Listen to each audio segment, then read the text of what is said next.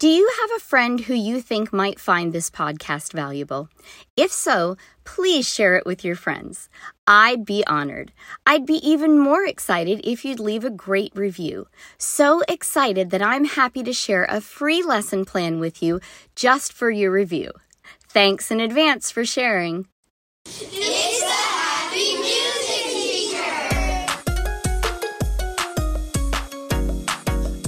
Elementary music teacher who's frustrated and overwhelmed? I'm Jeanette Shorey, a happy music teacher who loves teaching every day, but it wasn't long ago I was in your shoes. Join me Wednesdays to help you find happy in your music classroom. Hey there, and welcome to episode one of The Happy Music Teacher. As a music teacher, aren't you always thinking about a better way to do the same old thing? I mean, it's still the beginning of the year. You might be thinking about a new classroom management plan, a new look in your classroom, a new method of teaching the same old thing, and the new year is really the perfect time to review what you've been doing and kind of revamp things. Think about it like you're in planning phase part two. Your students just had an extended break not too long ago, and so have you. So, what better time to rethink and review and change things up just a little bit? So, let's talk about the five steps that will help you continue your music teacher life the right way for the second half of the year. First of all, you want to start out this part of the year slow and easy. I like to start with something I call a fluffy lesson. A fluffy lesson, really? Now, what is a fluffy lesson? Well, that's what I call it for my students.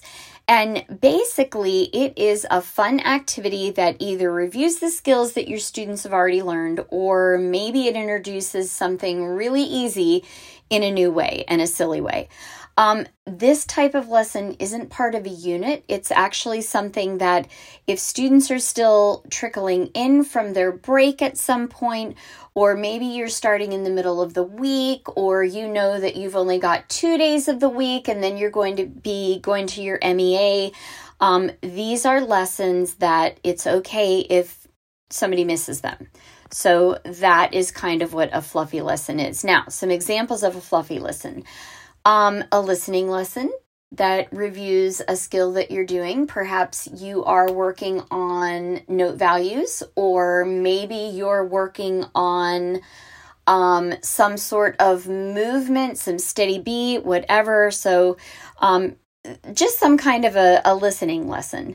Um, a movement activity that just gets your students kind of back in the groove. Maybe you have a hand clap or you have um, some sort of a movement meet and greet.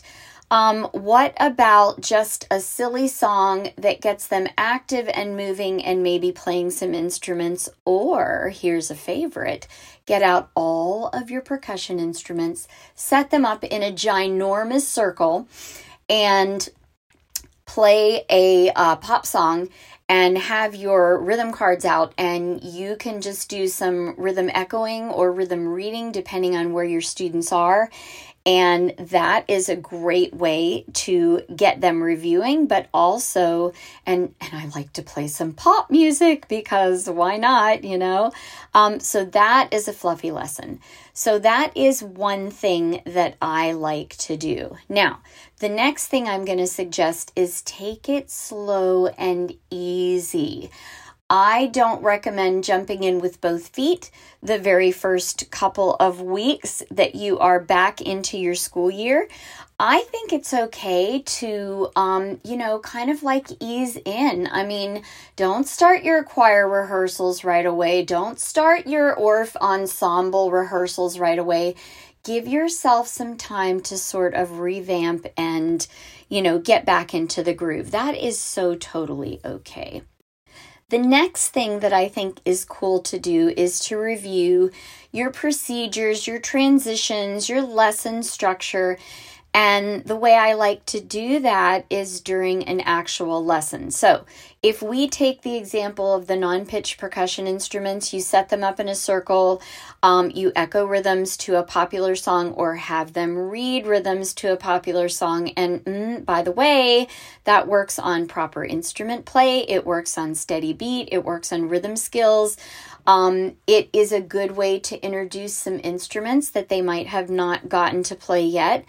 And while you're doing that, you can introduce some new transitions or you can review the transitions you've been doing. For example, one of the things I like to do is when my students are moving around the circle, we'll play maybe three rhythms and then I'll do move down, move down, everybody move down, and everybody moves down in a clockwise fashion. I do not do anything but point clockwise, and my students know immediately. So I'll go like this stand up, turn this way, and then we do move down, move down, everybody move down. Now, the cool thing about this is not only are you keeping their mouths active, so when they sit back down, they're not talking, but you're also practicing a good transition. And it is a great way to get them up and moving as well, which is kind of cool. So use it to review your transitions, introduce new transitions. Um, you can use uh, activities to review your procedures for passing out and collecting instruments before and after the after the activity. So, like, if I am sitting my students in a circle, sometimes what I like to do is I like to just start passing instruments, and I'll go like this: pass it down, pass it down to the right, pass it down now, they tend to get a little silly with it, eh, which is totally fine. But as soon as they start talking, we all stop. Oh no, boys and girls, we have to sing along. So we all pass it down. Now, passing does not work well for your littles. Um, it's going to work probably second grade up. I just walk around and pass instruments out to my littles. But second grade up, you can totally like just pass instruments. They love it. They think it's fun. It's awesome. Um, so so that's kind of a, a good one for passing and collecting. Um, you can collect the same way. Pass it back, pass it back to the left, pass it back. Not only that, you're reviewing your left and your right, which is always a plus plus, right? Um, you can discuss your rest position. I call it rest position. So, rest position is we put our instrument on the floor, we fold our hands in our laps, and that is our rest position. So, um, anytime I'm talking, I'm like, boys and girls, rest position, or I might just say rest position. And um, so you can review those kinds of things too while you're doing your activity. I love to revamp things that aren't working. So that's step three. Revamp the things that aren't working and change them up. So, a great process to help you with your revamping is sit down and think about the past six months. And, like, I like to go through my outline of my activities and kind of just like take some little notes. Ooh, that worked really well. That didn't work so well um, this is not working, um, this transition is not working. Um, I really liked this transition, the way I was passing out instruments, yes, that worked well, etc. So write down what worked, write down what didn't work. Now, I know you're thinking, Jeanette, I do not have time to do this, but I'm telling you, if you do this at the beginning of your second part of your year, it is going to help you so much and it is going to save you so much time. So, review the past six months, write down what worked, write down what didn't work, and then brainstorm ideas to change things up. Now, if you are having trouble and you need help, the best place to reach out is the Happy Music Teacher Group. We have that Happy Music Teacher Group right on Facebook, and I will have in the show notes a link to the Happy Music Teacher Group so you can come on and ask any questions. We are there to help you. That is my entire goal is to help you to be a happy music teacher just like I am. So that is step 3. Step 4 Review your seating charts. It is a good idea to think about who works best together and who needs a change. So, um, always at the beginning of the second half of my year, and it may not happen the first week or two because you know kids are trickling in, you don't have everybody, etc. So, February is a really good time to review your seating chart and kind of take a look while they're in the classroom because I don't know about you, but I don't remember everybody's name, even if they are in front of me. But definitely, if they're not in front of me, I am not going to remember their name. So I kind of just take a look and I'll say to them, boys and girls, I am looking around to see who's really working well together and who might need a change to be more successful. I do not let them ask me because then they're like, "Oh, I need I need to change seats." No. So, and I do know music teachers who allow a change of seats the second half of the year. If you want to do that, that is awesome. But I definitely would review um, you know, observe the student behavior those first couple of weeks back. And by February, you're kind of like, yeah, I know who needs to change. And I like to also discuss the possible seat changes with the classroom teacher. So, um, if you need suggestions on who works well together, that person is a great resource. Um, and then let the students know that you'll be changing their seats and not because they're in trouble but because you know that they can be super successful in your in your music classroom and you know right now they're not as successful as you want them to be and you really want to help them. So that's kind of how I try to term that so they don't get irritated that you're changing their seat if they like their seat. Step number 5 Make a plan for the remainder of the year. So, here are some steps to help you with that planning process. And again, I know you're like, Jeanette, I do not have time to do this. I have to like just hit the ground running. But I'm going to tell you it's going to save you time. So, I like to think about what instruments I want to play. Like maybe I have a goal that I want my fifth graders to be able to play, I don't know, four or five ukulele chords well by the end of the school year. Or maybe I have a goal that I want all of my students to be able to play the gong or to play the, we've got this really cool steel drum or whatever. So write down the instruments that you really want them to play.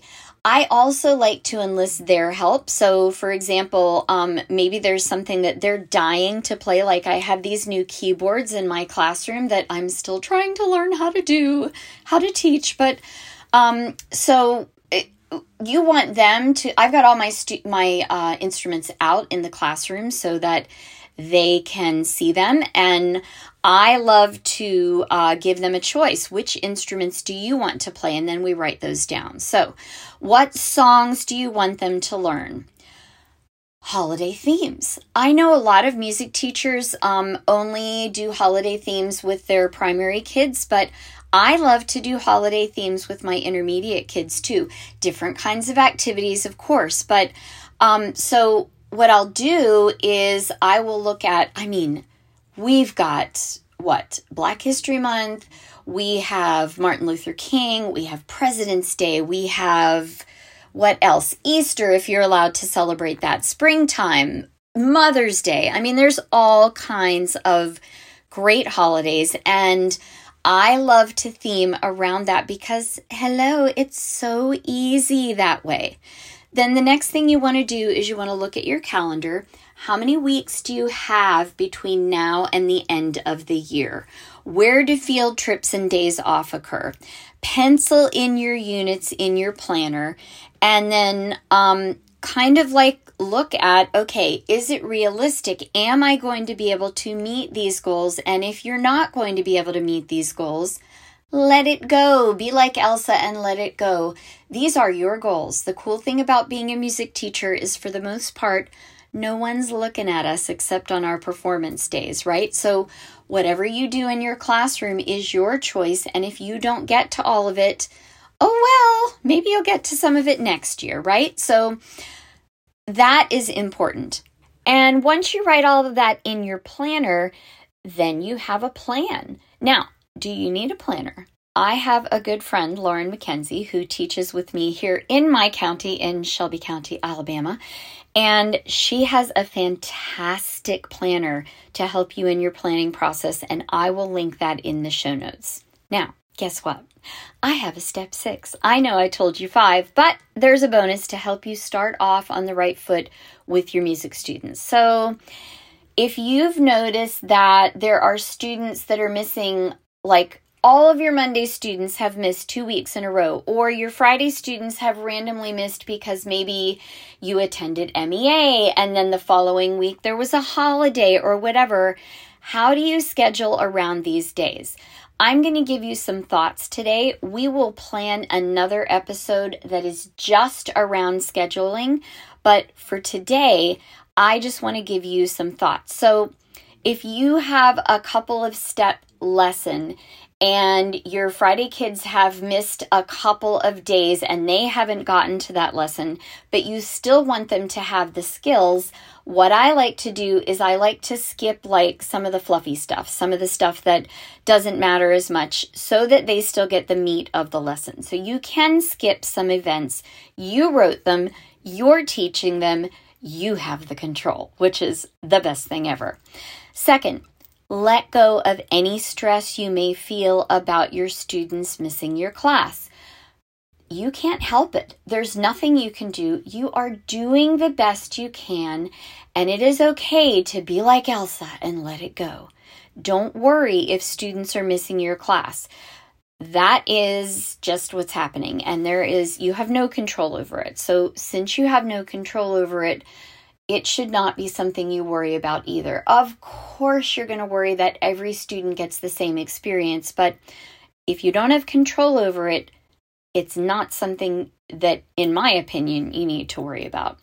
Finally, ask yourself what is your main goal for all, all students? My main goal is that my students absolutely love every experience they have in my classroom. And when they leave to go to middle school, they join the band or the chorus. Those are my goals. Period. End of story. If they go out and they know lots of rhythms and they know all of the notes on the scale, etc., etc., that is amazing. But that is not my goal for them because I am realistic and I know that you're not going to be able to reach every student in the same way. So let's do a quick recap. Number one, take it slow and easy. Use some fluffy lessons. Number two, take some time to review your procedures, your transitions, your lesson structure. Number three, revamp the things that didn't work and change them up. Use that process that I talked about. Number four, Review your seating charts. Review them with the students, review them with the classroom teacher, review them on your own. Make sure you review them and change up as needed. Number five, make a plan for the remainder of the year. I know it's going to take a little time, but I guarantee you it's going to save you time in the long run. And your bonus to start off on the right foot make sure that you use those thoughts that I talked about earlier. Skip some events, let go of the stress you feel about students missing class, and ask yourself what is your main goal for all of your students. So, the beginning of a new year is really the perfect time to review, restructure, revamp. Be sure to follow these easy steps and hopefully, you will be a little happier and a little more peaceful in the second six months of your music teacher school year. Well, that's all I have for you today. But before I go, let me remind you keep learning, keep growing, and keep being fabulous you.